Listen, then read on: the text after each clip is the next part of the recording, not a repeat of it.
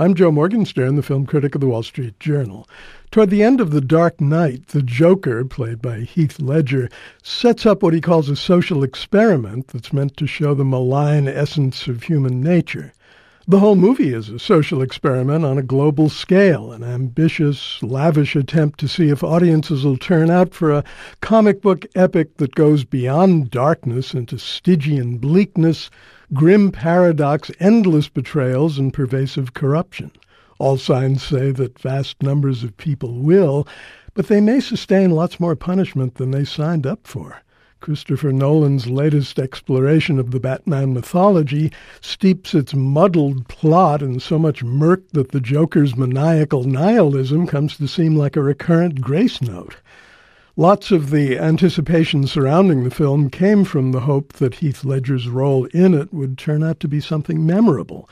That hope has been rewarded, sadly, but fully. His portrait of the Joker owes nothing to Jack Nicholson. This knife wielding psychopath isn't jaunty, but hunched and frowsy. His mirthless grin isn't fixed, but the lipstick smear of a crazy street lady.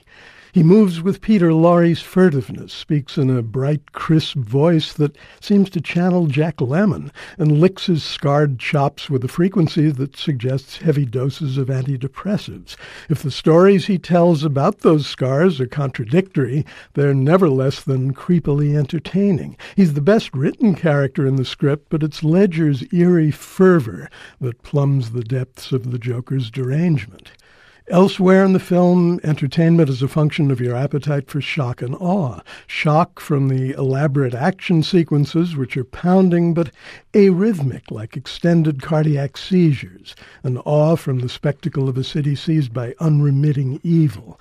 The Gotham City of Batman Begins was no slouch as sinkholes go, but The Dark Knight turns it into a moral sargasso. There's never any doubt about the movie's deadly seriousness or its airless complexity. The script, which the director wrote with his brother, Jonathan Nolan, could be the syllabus for a civics class in a dark matter universe. Every motive is mixed, every effort to banish criminals has unintended consequences. Batman's psychic scars are mirrored by those of the Joker, while his lofty ambitions and grievous failings find their counterparts in Harvey Dent. He's the tight jawed district attorney played by Aaron Eckhart. The Dark Knight of the title is played as in Batman Begins Begins by Christian Bale, an actor of such intensity that his smolder would be another star's blaze. Maggie Gyllenhaal is a welcome replacement for Katie Holmes as the assistant DA Rachel Dawes, but Rachel is still a hard case to care about because her feelings for Harvey and Bruce Wayne are so fraught with ambiguity.